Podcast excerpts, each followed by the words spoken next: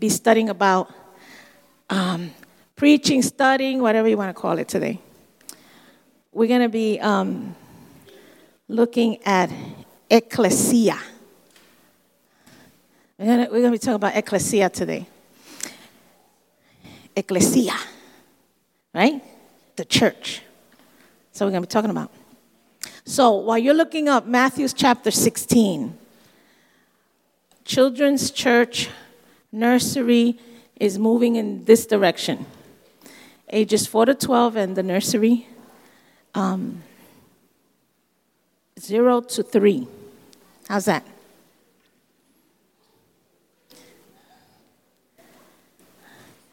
You know, I always love to watch the parade. Sorry. I, I sit and I always watch the parade because this is really the church that is up and coming. This is the ecclesia that is up and coming. And we really have to work diligently at getting them trained to be the ecclesia. Because I know that Ron and Sal are not going to be standing in the back ushering till they're 90 years old. Pastor Jay and I are not going to be up here preaching the word till we're 90 years old. And so we need to prepare those that are coming after us so that they could understand and identify who they are. They are ecclesia. Right? This is all good stuff. This is all word. I'm excited about the word. I'm not going to finish it today. I already gave Pastor Jay the heads up that I'm running into next week. Sorry about that, but I'm running, my topic is running into next week. But um, I think that as church, we need to know who we are. See? And so let's start reading in verse 15. Matthew chapter 16, we're going to start in uh, verse 15. We're going to read 15 through 19. ¿Alguien necesita equipo de traducción? Nosotros lo vamos a ayudar a usted a entender cómo usar el equipo, si necesita equipo. Simplemente eh, vaya a la parte de atrás, aquí ustedes van a ver unos ujieres y ellos los van a ayudar. ¿Ok? Si usted necesita equipo de traducción, no hay problema con eso. And we read in the name of the Father, the Son, and the Holy Spirit. He said to them, this is Jesus speaking, but who do you say that I am? Simon Peter replied, You are the Christ, the Son of the living God. And Jesus answered him, Blessed are you, Simon Barjona, for flesh and blood has not revealed this to you, but my Father who is in heaven. And I tell you, you are Peter, and on this rock I will build my church, and the gates of hell shall not prevail against it. And I will give you the keys of the kingdom of heaven, and whatever you bind on earth shall be bound in heaven, and whatever you loose on earth shall be loosed in heaven. Isn't that wonderful words? Amen. We, Lord, we just thank you for your word, which continues to just build us, continues to develop us, continues to draw us closer and closer to you. Let us learn to be doers of the word, not just hearers, but let us be compelled to honor you, Lord, by fulfilling your word. We thank you for all these things, and God's people said, Amen. Well, well, well. We're going to be talking about ecclesia today, and um, I want to start with this chapter 16 of Matthew. And, you know, when, when you read the word, and many of you are reading the word, uh, I was learning this yesterday. Uh, because Pastor Jay and I, because we're pastors, doesn't mean that we're not on a continuous learning mode. We're constantly learning. And uh, one of the things I was, I was studying this week um, was about when we read the word, you have to see who the word was written for. Okay? Was it written for the Jewish people? Was it written for us, the Gentiles? Was it written for those that will uh, have not accepted the Lord as their Lord and Savior? So when we read the word, we have to ask the question who was this written for? What is the teaching in here? Is it for me or is informational for me to understand and have a greater understanding of who God is? See? And so I learned that. So as I'm, I'm reading this chapter uh, 16, I started in verse 15, but I recommend that you start at verse 1, uh, read the whole chapter. And um, it takes place, Jesus is having this discussion with his disciples in, in an interesting place, which is called Caesarea of Philippi. And Caesarea of Philippi is 25 miles north of Galilee. And it's uh, it, there's a mountain there called Mount Hermon. Um, and people avoid this area because it's largely a pagan area. And so, we, when we went to Israel, and those of you that have gone to Israel, you might have gone, they made it a tourist attraction, a tourist site. And when you go there, it's, it's this huge, dark cave. And there's a statue of a pagan god in front of it. And so there's a lot of people going in and out, in and out. And I remember that when we got there, I told my husband, there's something about this place. I didn't know anything about it, I hadn't researched it. But I told him, I don't feel comfortable in this place. I'm not going in that cave. It was a huge cave. And I have since learned to understand that um, within that cave, they practice human sacrifices to pagan gods. See? And so there's a feeling and a sense to the area, and Jesus selects this one place to have this discussion with his disciples about who he is. And I said, Wow, Lord, there is nothing that God does that's coincidental. Everything he does with purpose and intention. See, everything he does in our lives is with purpose and intention. See, nothing just happens by coincidence in your life.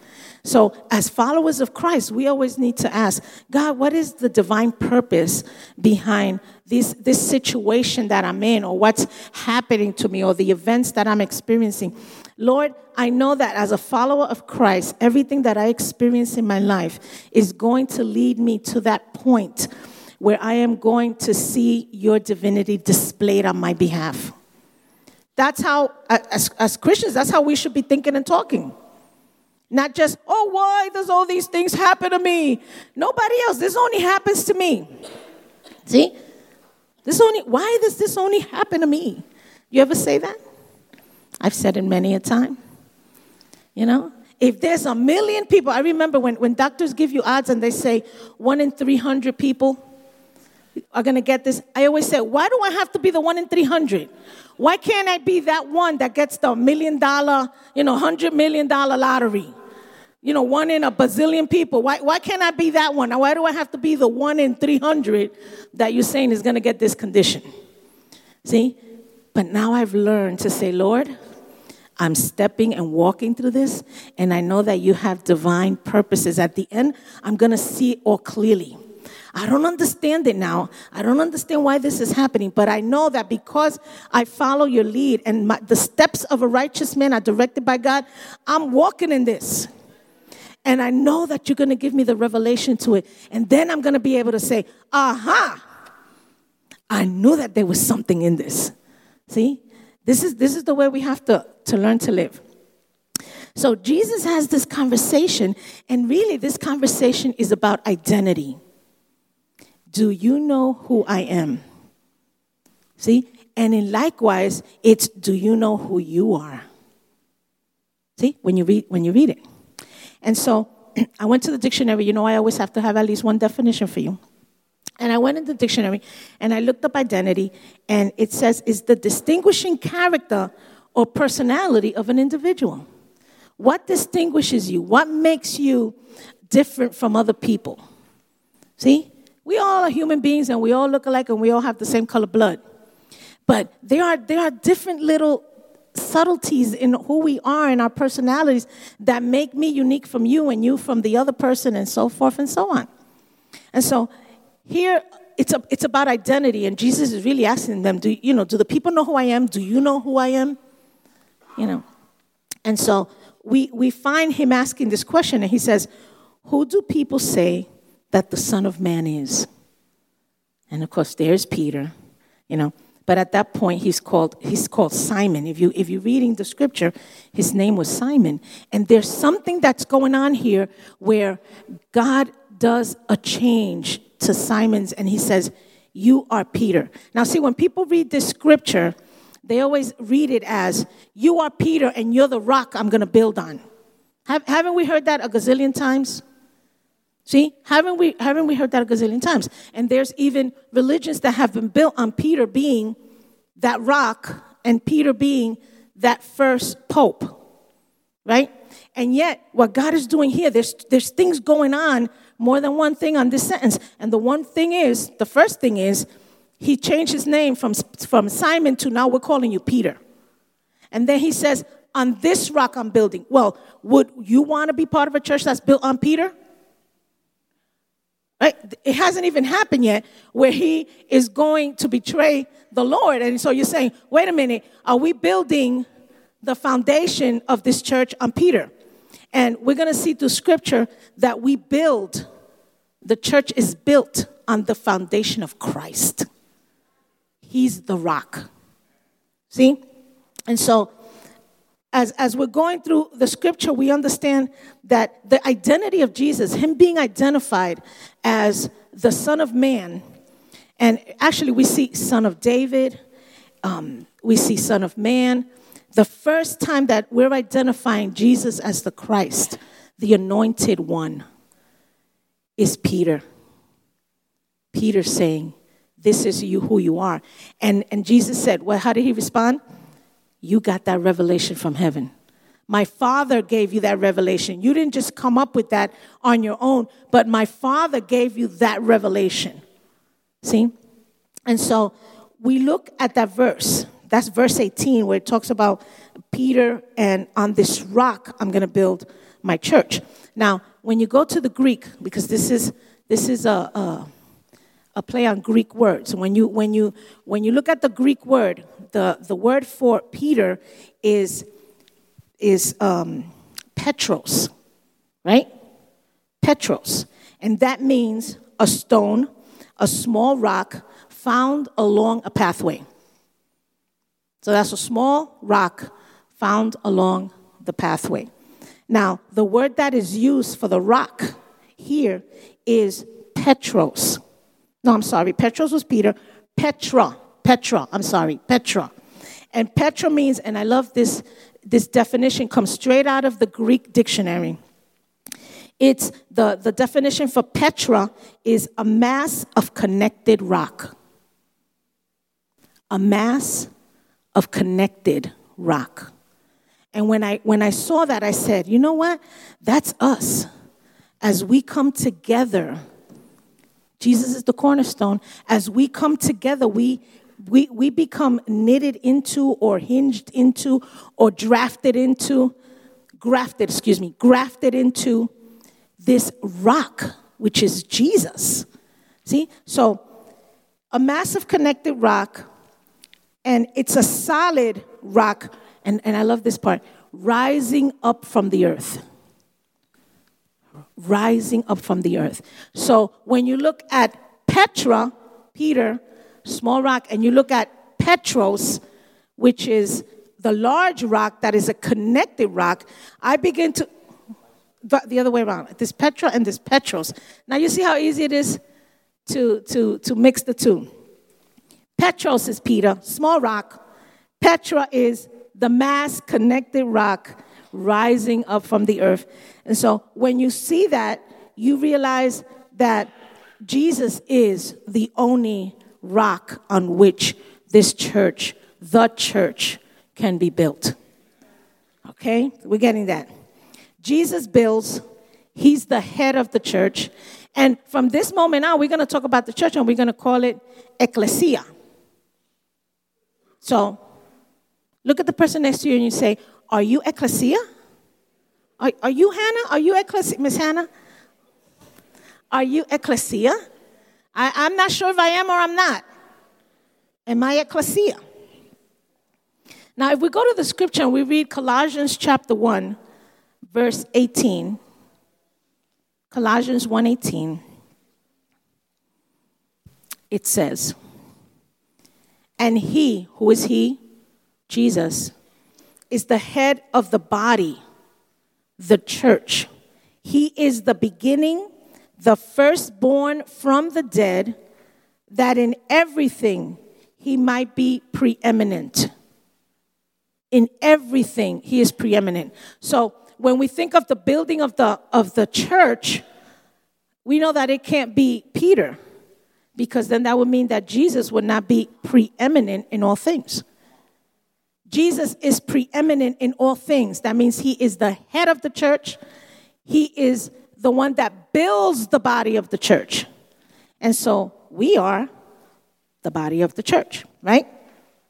We know that God guides us in all this understanding of his word through his word that he gives us, right? Prophecy, godly counsel, and circumstances in our lives. He guides us. He's building the church, and the church is not a building. Repeat with, repeat with me. The church is not a building. All right? This is a place where we gather together. But the church is people. People. And when we talk about the church, it's, it's not limited to just an exclusive club, but is anyone who will accept Jesus Christ as their Lord and Savior. Right? Is part of the church. God sees us, and in His scripture, He speaks to us in three different groups. He speaks to the Jews, He speaks to the Gentiles, right? And sometimes in your Bible, you're going to see Gentiles, or you're going to see also the word nations. He speaks to the nations, and He speaks to the church. And that's us. I'm so excited to be part of the church. Do you realize that God felt that you and I were of quality to be part of a church. See, he, he, he didn't think that, you know, I wasn't sufficient. He had to make me another nationality or another, another group. He says, You are going to be part of the church. We've been selected by God. Everyone's called, but not everyone responds. We've been selected by God to be part of the church.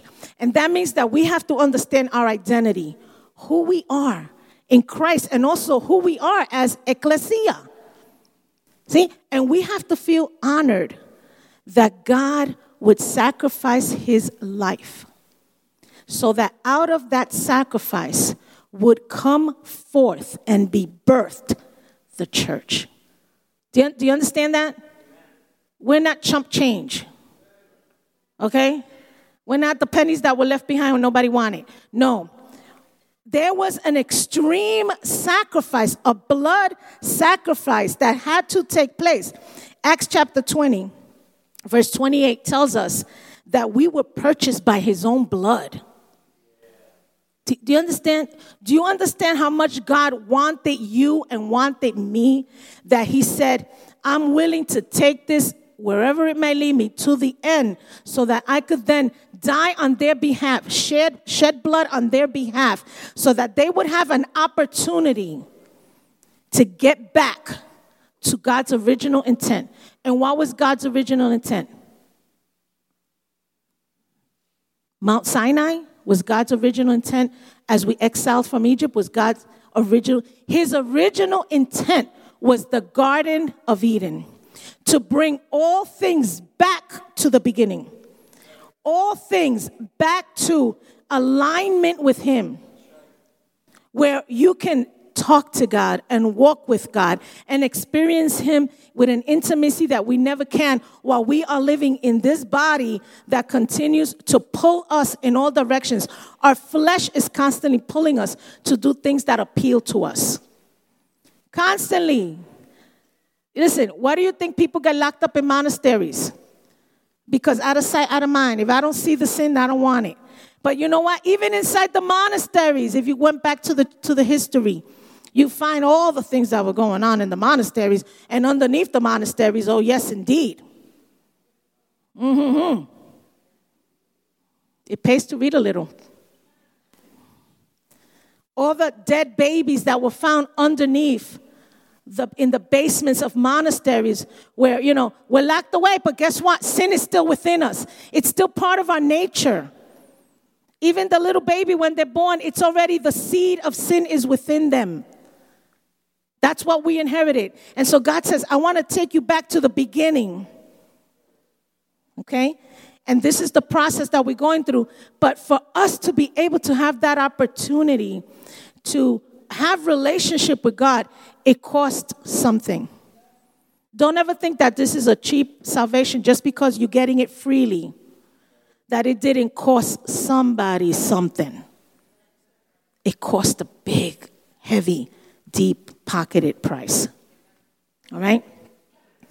And so the early church, um, the first 300 years of the, uh, the early church, they used to meet in homes and in caves and underground, the underground churches. And if you've had an opportunity to go to those underground churches, wow. I, I remember when we went to one of them, Pastor Jay was like, Get me out of here. I am so claustrophobic right now.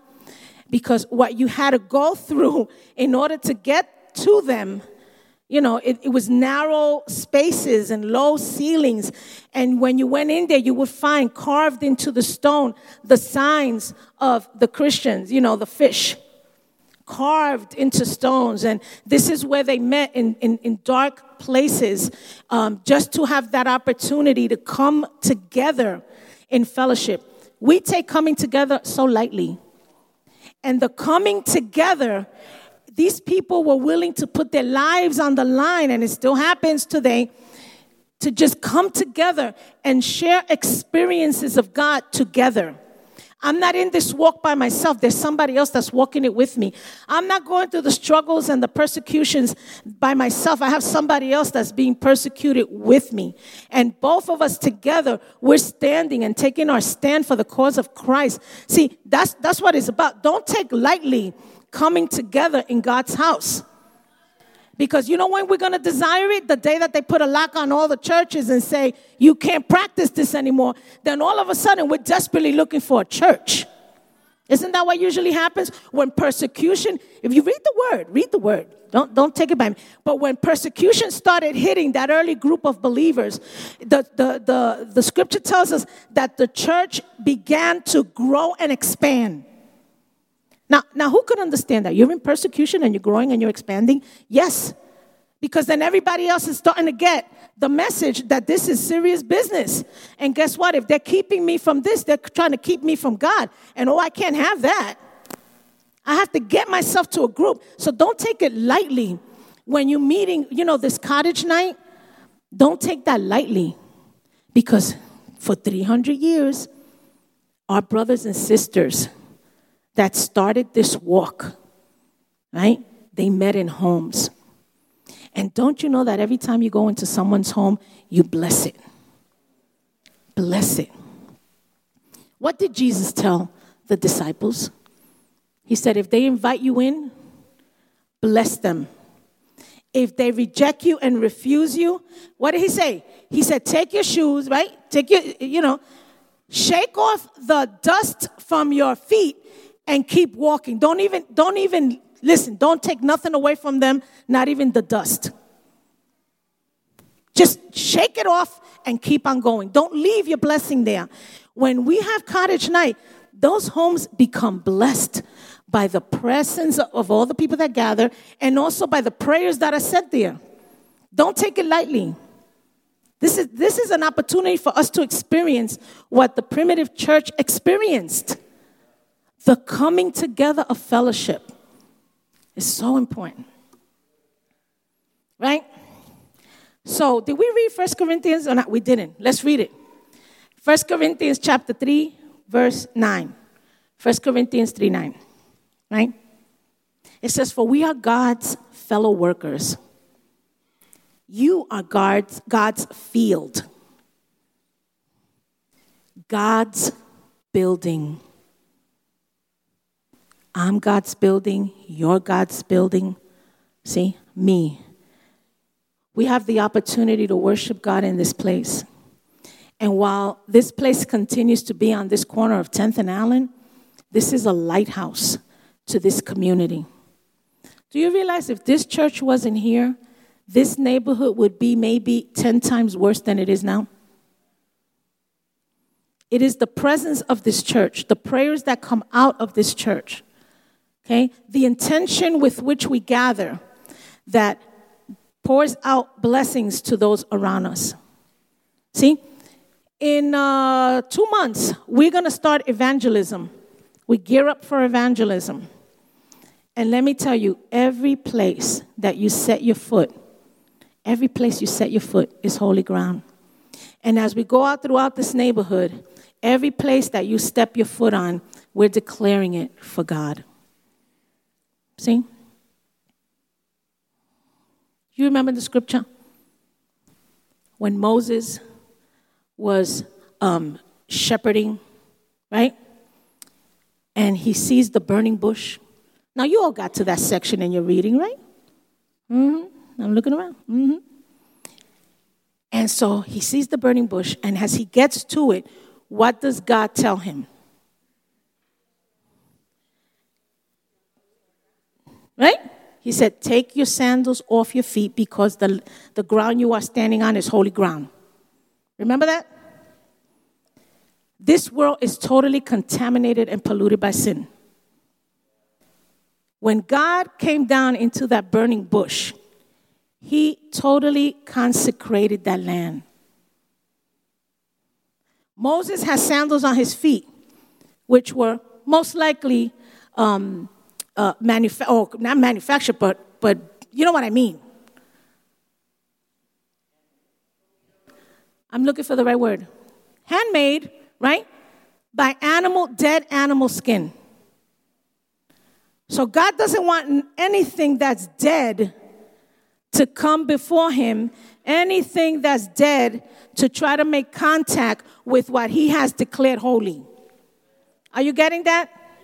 You getting the revelation in the Word? And so, wherever we step in this neighborhood, when we start to evangelize, every place, I want you to go out there with that mindset. Every place that I step on, I'm declaring holy ground. I'm declaring a decrease of violence. I'm declaring a decrease of, of poverty. I'm coming up against that spirit of poverty. I am declaring, and see, when, once you push things out, you got to put some stuff in. So if we're pushing out violence, we're pushing out abuse of children, if we're pushing out domestic violence, if we're pushing out all these things, we need to be calling on and claiming, and we're going to be talking about binding and loosening calling in those things of God to come in unity, peace, joy. You know, all the things that we want to pray into our community as we step, we're declaring it. All right? That's going to be happening. Be a part of that. Because you know what? You are ecclesia. And this is one of the functions of ecclesia. Right? So, let's, let's go on a bunch of good stuff. I don't know, I know that's not proper English, but it just feels good to say it that way. In Ephesians chapter 2, verses 19 through 22. Ephesians chapter 2, verses 19 through 22. Let's see what it says. So then you are no longer strangers and aliens Look at that. We're not undocumented, right? There's such a big thing about immigration and, docu- and being documented or not documented. Or, but we're no longer strangers and aliens, but you are fellow citizens with the saints and members of the household of God. Built on what? Now let's see what is it built on? What is the foundation of the church built on? on the apostles and the prophets. Now, who taught the apostles and who gave word to the prophets? Here we, here we go, here we go, here we go. Christ Jesus himself being the cornerstone in whom, what? Well, mine just said, my, we will say chief cornerstone, chief. In whom the whole structure, being joined together, grows into a holy temple in the Lord. See, you and me together. He's building this structure of the church, which becomes the holy temple of the Lord. And where does God inhabit? Within us. The Holy Spirit inhabits within us. We are temples of God. We are the temple of God. Right? In Him, who you also are being built together into a dwelling place for God by the Spirit. Isn't that wonderful? Verses. He's building us together. We are His holy temple and He's bringing us together so we could dwell together. What does dwell mean? Dwell together. Right? In the Spirit. Mm-mm-mm, that's a good word. So, the church is built on the foundation of the apostles. I'm not saying it, the scripture's saying it. And it doesn't say apostle, right? because then we could say, well, that was Peter. It says the apostles with an S, meaning plural. The apostles, because the last that I read, the apostles gave their lives for this cause, except for John, the beloved. They all died by the spear. They all died beheaded. They all died on cross. They all died for this cause. You know? We have to remember that. We have to remember that. And so, where was I? So, we are members of a kingdom. We are. We're citizens. We are family. No, I'm not singing that song. It flashed through my head. I'm like, mm, mm, out. That's not the one I want to sing. In Jesus' name, out. Right? I want you to get a feel for what God wants for us the unity. See, when there's unity within the body of Christ, things happen. Wonderful, supernatural things happen. That's why God is so against division in the church. He's so against conflict in the church. You know what I'm saying? He's so against that because it, it brings down what the church together as one body can do. When we get, these are distractions. You know that, right? Distractions that the enemy plants, you know, he throws the little, we, we studied this the last time I preached, one of the last times I preached. He throws the little darts. See, and if you're not wearing your helmet, then the dart hits. And so the dart hits of the enemy and he implants thoughts in your head, you know, and what happens is we start to, to have these petty things. See, we don't bother with that here because we have a, what is it, a three day? Who remembers? The Lazarus principle that the dead body begins to stink after three days, right? And so after three days, if you haven't solved your issue, then Pastor and I step in and we try to bring some resolution to your issue. And so people don't want to get to us. And so what they eventually do is resolve it. Right? Resolve it. Because it's not worth us affecting the body because somebody stepped on your big toe. You understand? Yeah, it hurt momentarily, but it's not like your toe fell off. Let, let us put it into perspective the things that we get carried Oh, you know, we carry on about. Some of the stuff that we carry on about is petty. So we, you know, you're well advised, so we don't have to go through that. We want to be ecclesia. Now, what else gives me an understanding that Jesus is the rock and not Peter? Daniel chapter 2, verses 34 and 35. Daniel chapter 2, verse 34 and 35. What does it say? As you looked, a stone was out was cut out by no human hand. Hmm. And it struck the image on its feet of iron and clay. and broke them in pieces. Then the iron, the clay, the bronze, the silver, and the gold all together were broken in pieces and became like the chaff of the summer threshing floors. And the wind carried them away so that not a trace of them could be found.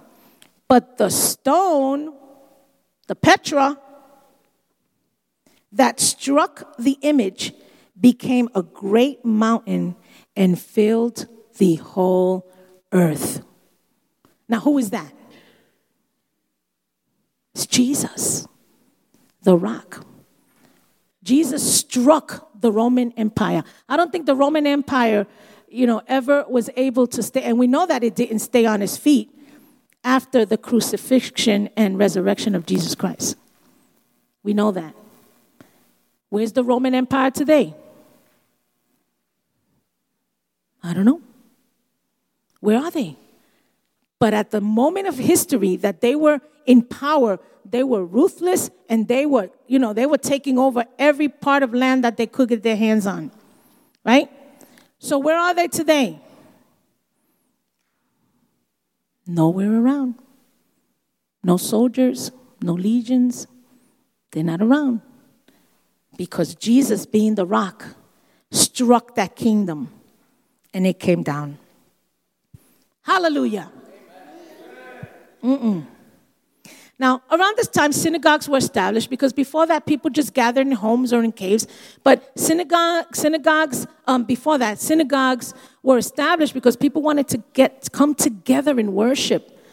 See, and the places weren't big enough, so they, they established synagogues. And in Luke chapter 4, it speaks to us of Jesus preaching. You know, people wanted to keep him. Oh, stay here with us. And he would say, No, but I've got to, I've got to take this word to other synagogues. And we see that in the scripture. So let's sum this little part up. What have we learned? We learned that Jesus is the head, right? We, we are just the under shepherds. He's the great shepherd. He leads us and guides us. We work with him. We're fellow workers. We're part of his field. We are his building. If you need a word, building. We learned that Jesus said, I will build my eh, ecclesia. I will build my ecclesia. And we know that Jesus said, I will build it on the foundation of the apostles and the prophets. So the words that they've taught you and the words that they've been given by revelation of the Holy Spirit, these are the things on which I will build the foundation of the church, the ecclesia. So, what is the ecclesia? Ecclesia was actually around 500 years before Jesus. There was this concept of ecclesia and it was in the Greek culture. So the Jewish people understood this from the Greek culture. And so they were familiar with this word and what it meant, what it signified. Ecclesia is a Greek word which means the church. It's a Greek word. And you would say, now, why did Jesus use a Greek word and not a Hebrew word? He chose a, a, a Greek word to be inclusive. See? Including. That's the thing about the church. We, as the church, seek to include all nations. We're not exclusive, we are inclusive. Right? When we read Revelation, it tells us that before God stood people of all nations, all colors, all tribes, all languages. So the church is inclusive.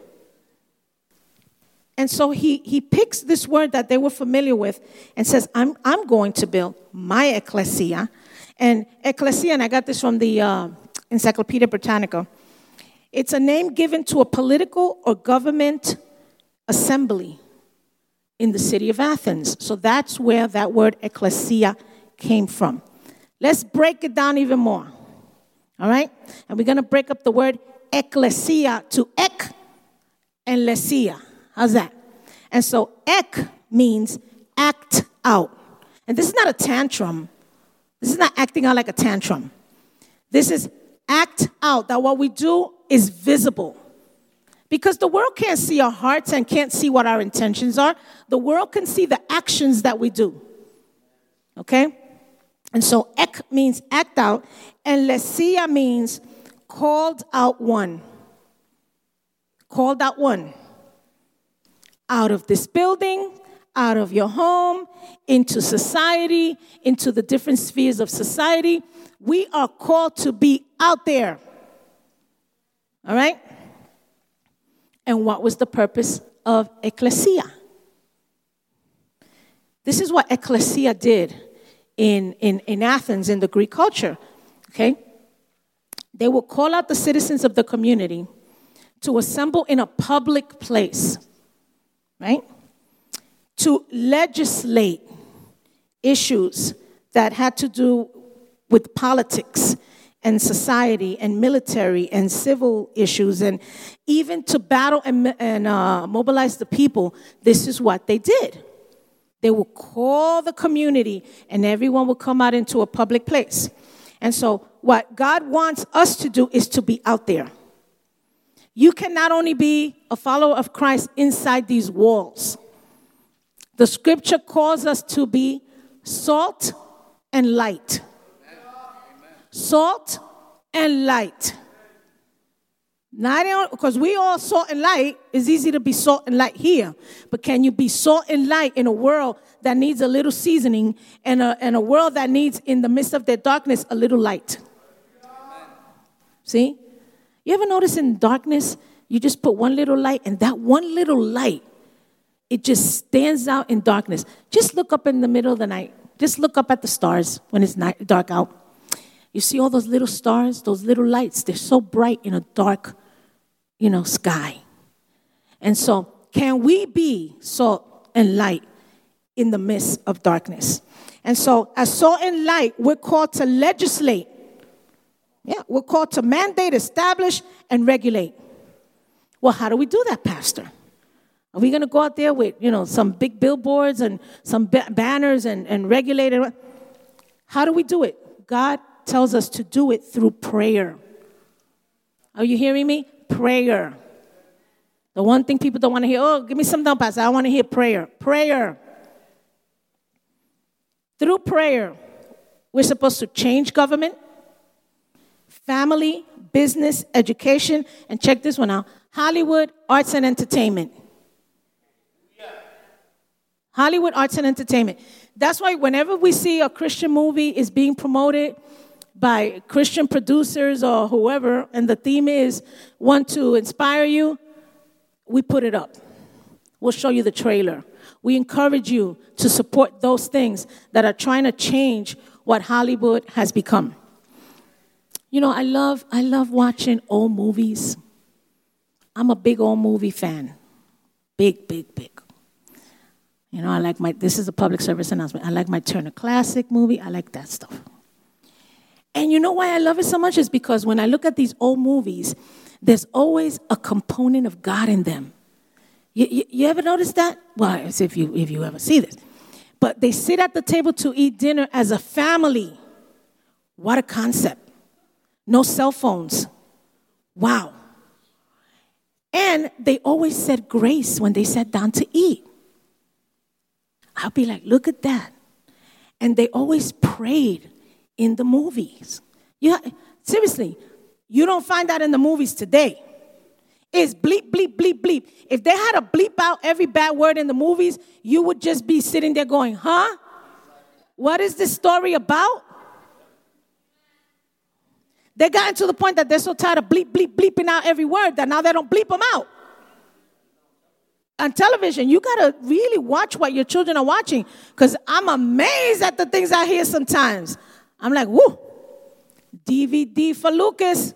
We definitely ain't watching no TV today. We no DVD, Veggie Tales.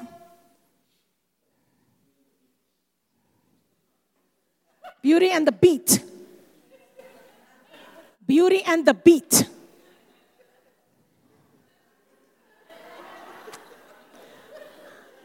Beauty and the Beat. okay. Yeah, yeah, yeah, I got it, I got it, I got it. You, you flung it and I caught it. All right. Where was I?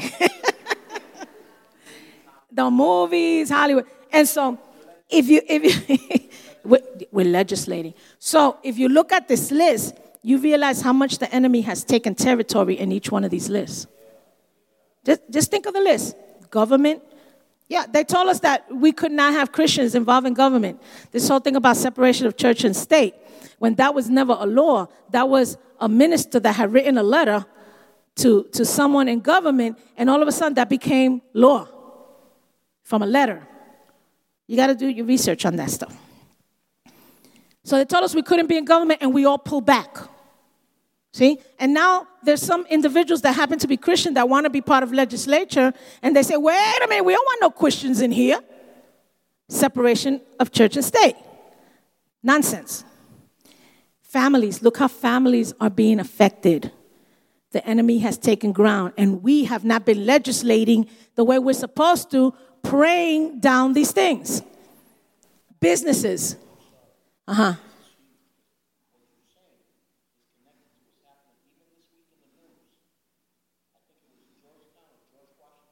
I don't think they could hear you back there. Hold on. Georgetown and George, George, or George Washington University, I don't know if any of you heard it on the news. They had a conference where they're inviting college students so that they could be trained how to oppose Christianity and Christian principles in the colleges and in the university. This was done as a test, and it's supposed to be a pilot for what most, if not all, universities will be incorporating into their uh, curriculum classes on how to train students to stand up against Christian principles and values. Now, out of all the religions in the world, the only one that the colleges right now are focused on equipping their students to stand up against is against the values of Christianity. So, folks, you're hearing it here. Turn on your television. It's happening right before our very eyes. And if we don't wake up and if we don't legislate through prayer, I ain't fearing for me. I'm fearing for the little guys, my grandchildren. What are they going to face if we don't start legislating and begin to be the ecclesia? It's happening. Turn on your news, watch it. It's happening right before our very eyes. No, I'm glad that you said because I didn't see that in the news. Um, but you see how there's important things happening out there that we as Christians have to connect and say, Oh my Lord, we have really taken a seat back. We're so busy entertaining ourselves, really. We're so busy having the theatrical displays in the church, and we're so busy, you know, doing all this stuff to, to captivate the interest of the people that really all we need to have is God in our place. God is the one that draws the people. The people. You understand? And so if we displayed God and we displayed Him, if we prayed and we sought Him out, then you know what? These, the enemy would not have the power that he has over these things. We would lessen the influence of the enemy on these things if we pray correctly. Prayer is important. So when we call prayer, so we have prayer time here Wednesdays before wow. And wow, do we have few people that show up? Wow.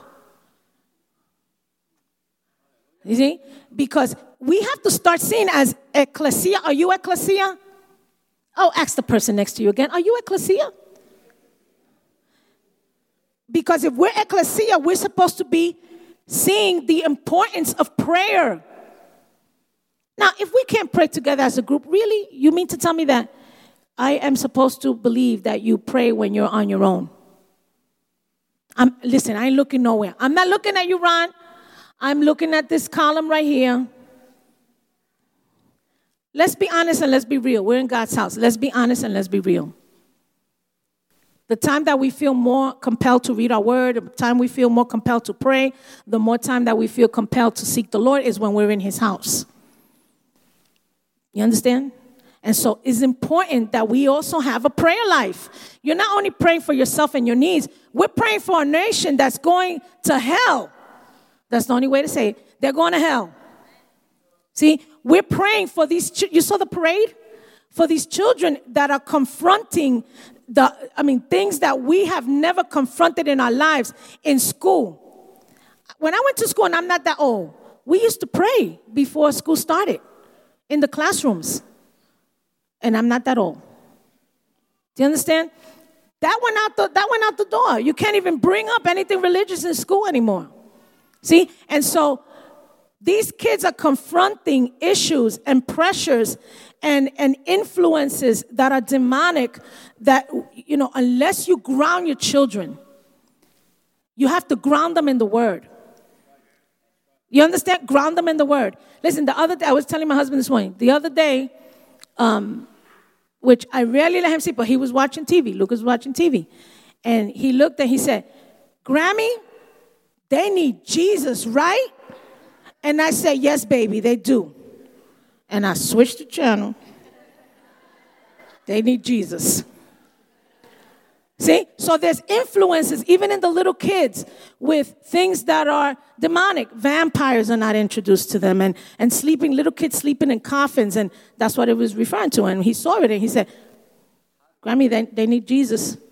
They need Jesus. Uh, yes, they do, honey. Come on. Let's go see Veggie Tales. See? And so these are the kind of things that I'm telling you. We're not only praying about ourselves, we're praying about the rest of the ecclesia, which are these kids that are coming up. Because if we don't start praying for them, and we don't start teaching them the principles that they need from the apostles and the prophets, if we don't start teaching them, there will be no ecclesia. There will be no churches of worship. They won't, they won't be here. Small little groups hiding in caves, trying to read the word. See? And so it is important for us, all of you parents, you know that this, I wasn't even going to say this, this wasn't in my notes for this week, but on Wednesday, you saw that parade that came through here? On Wednesday, there were two children here for Children's Church. Two. Well, Pastor, I didn't come to, we only have service one day in the week. Pastor, I didn't come and I didn't bring my kids, but I read them a Bible story every night before they go to sleep. Now, you know what I'm going to do? I'm going to look at this column right here. I'm going to look over here. You reading a Bible story to your child when they go to sleep? You honestly think they're remembering that?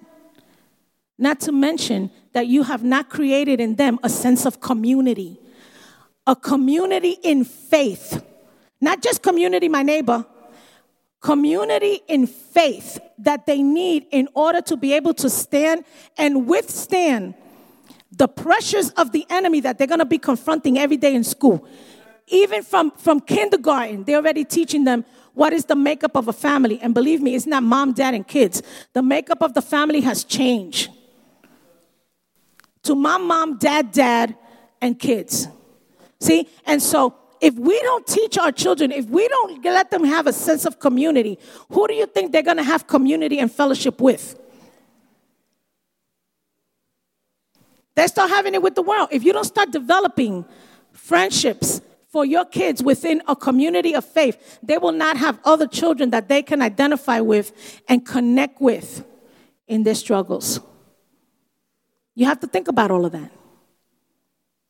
I'm waiting. I'm waiting for the parents that are coming to tell me, Pastor, I'm having struggles with my kid. And I'm going to ask them, when was the last time you brought him to a prayer service? Because this is one thing about this church. We had prayer service, and our children used to fill the prayer service groups. Who remembers that? Am I the only one? Eh. Every prayer service, children were represented there. They were getting a sense of having a prayer life.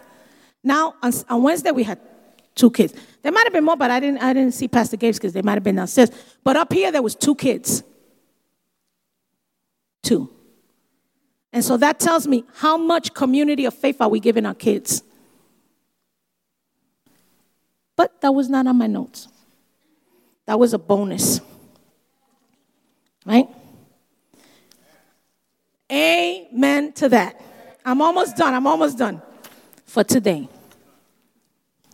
So if you're not engaged in prayer, then you're not ecclesia. Because that's one of the functions of ecclesia. What did the ecclesia devote themselves to? Let's see. Acts chapter 2, verse 42. Acts chapter 2, verse 42. And they devoted themselves to the apostles' teachings, right? We already confirmed that. And the fellowship, and the breaking of bread, and prayer. Look what they, look what they devoted themselves to. Four things, right? Teaching, you have to learn. We provide so much teaching in this church. So much teaching. But in order to get it, you got to be here. That sounds like a commercial. In order to get, right? Anyway, psst, keep going. Huh? Yeah. Look at that. It says teaching, you have to be here for the teaching. We do a lot of teaching. If you don't learn anything, it's because you don't want to. Tons of teaching, fellowship, the coming together, community of faith. That's so important. You got to have that fellowship, right? The breaking of bread, what is that? Right? And prayer. Prayer. Those are the four things the ecclesia devoted themselves to. Hmm. Back to Matthew chapter 16. It speaks of the gates of hell, right? The gates of hell is a portal from Satan that usually um, individuals bring in the darkness. See, because remember, the enemy can't take any territory that we don't give him. We have to give it up. He cannot come into our lives unless we give him access. And so he needs human beings in order to work his machinations through. So in government, what does he do? Let's look at all the ones we spoke about. In government, he brings people to legislate us that have open portals to the enemy. And so the enemy is directing the votes they have, the enemy is directing the arguments they do, the enemy is directing what are the things that they support because they've opened a portal, a way, a, a door to the enemy, right? We have the capacity to shift the atmosphere. We have the capacity to shift the atmosphere because Christ is where? In us. He's in us. He is the hope of glory. Scripture says he's the hope of glory. We are here to advance his kingdom, not mine. The enemy can come up against us, but he cannot defeat us because no weapon formed against us shall prosper. He can come up against us, he can harass us, he can try to oppress us, but he cannot possess us, and he cannot take over our lives unless we give him access. Do you understand that? He cannot torment you unless you let him do that. God has told us how to combat these issues. Jesus said, I will give you the keys of the kingdom. And what is the keys? The authority. Let's look at the authority he gave us. What you bind, let's read it. Let's read that. That's on verse um, 19. Whatever you bind on earth shall be bound in heaven, and whatever you loose on earth shall be loosed in heaven. So, what you bind Heaven takes the initiative.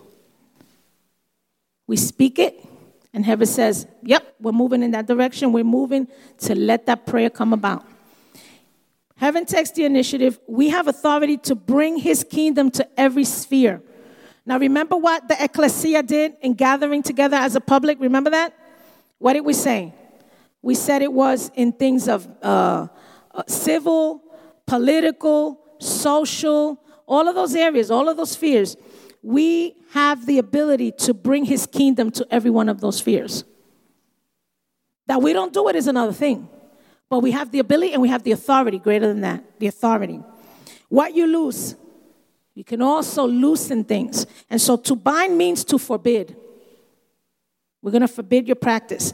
Can prevent something from coming to the church. You can prevent a lot of things from coming to the church if we know how to bind things, for, forbid them.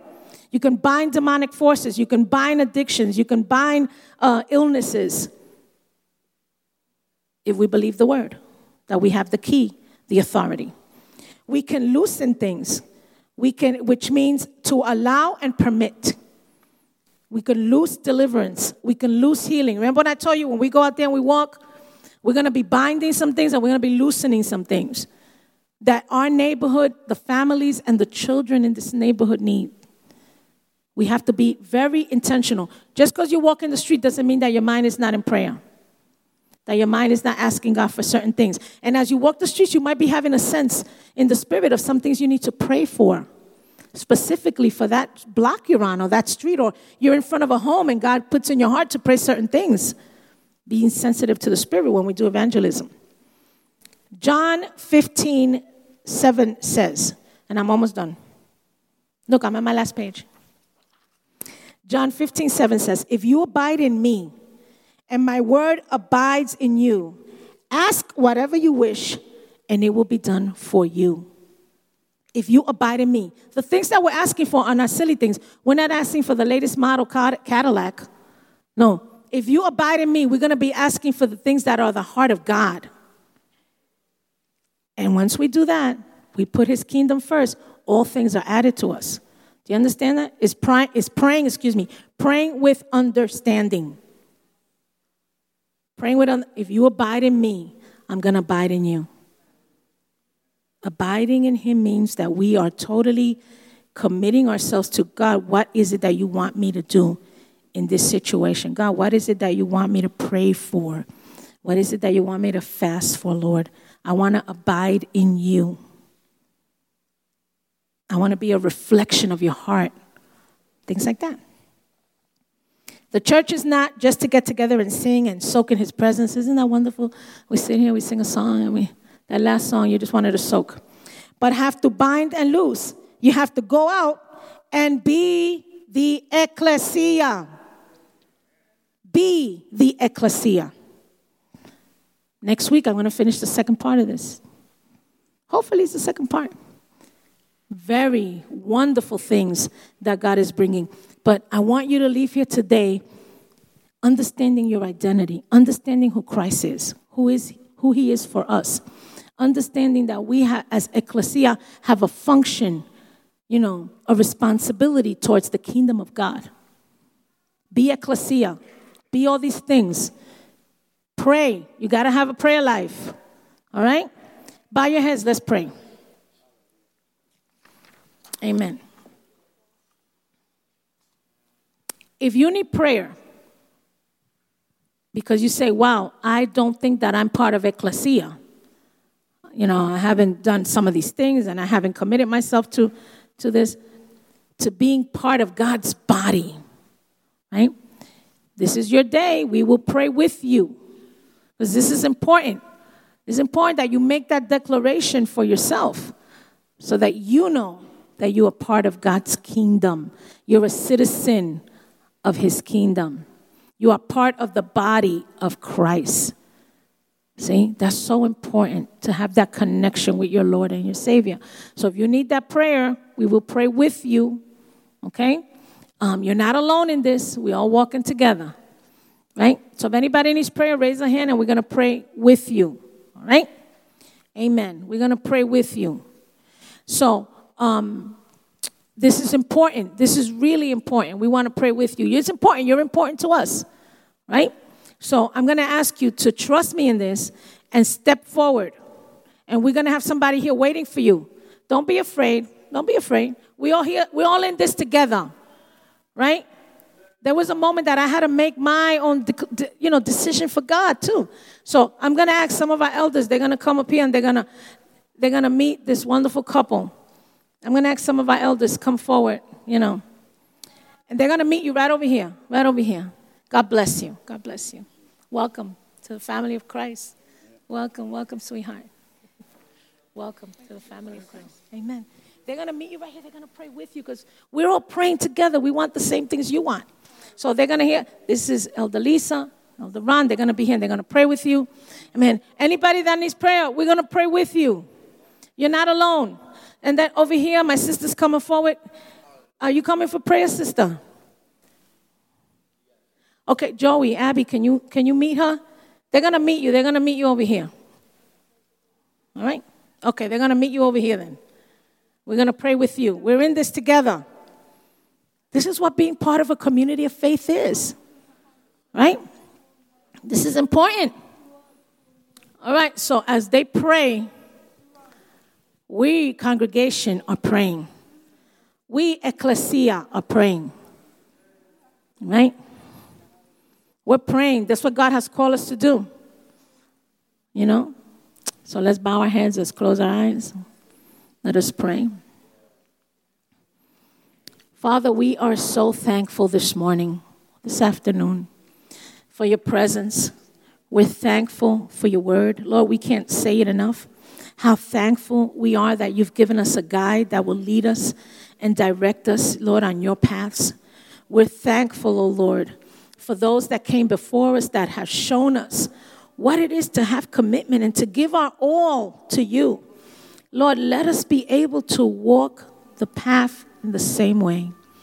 Lord, we pray that you continue to draw our hearts to your word, that your word continue to fill us, Lord, and teach us and train us in your ways. We ask, oh Lord, that we not only think of ourselves, but we think of our brothers and our sisters, the needs that they may have, Lord, and that you supply every single one of their needs according to your riches in heaven. Above all, Lord, that we seek your perfect will in our lives and in the things that we do. Let us seek you in all things. We pray, O oh Lord, for this young group of children that are coming up in this church. Lord, I pray for every single one of them, Lord, that you fill them with your Holy Spirit, Lord, that they may have dreams and visions of you, that they may be hungry in their little hearts. Let them be hungry for you, Lord. Let them desire to know you better, to know Jesus. Lord, and I pray that you strengthen them as they go through the battles and the struggles that they're going to have in the school systems. Lord, keep our children protected. Put a shield of protection about them. Lord, let your guardian angels walk with them, Lord, and keep them in all things, Lord.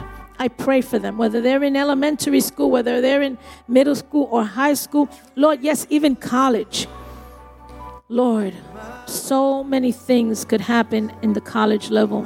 Lord, I just pray that their minds are steadfast on you, that they keep you in the forefront of everything that they learn and are taught, that they may be able to measure it with your word and see that your word outweighs it all. And so, Father, I pray I pray for my brother and my sisters that have come forth for prayer. Lord, can you bless them? Can you bless their homes? Can they see from this moment forward, Lord, that you are blessing them, that your hand has turned on their behalf in your in their fa- in your favor, Lord, that they be able to see their lives change and transform from this moment forward. We pray, we pray for this, oh Lord. We pray for our community, Lord. We know there's so many lives that need you, Jesus. Let us be your hands. Let us be your feet. Let us walk out there, Lord, and let us take the precious word of the gospel to them. We pray, Lord, knowing that you've heard our, every one of our prayers. We thankful, Lord, for what you're doing today. In Jesus' holy name we pray. And God's people said, Amen. Amen. Be blessed.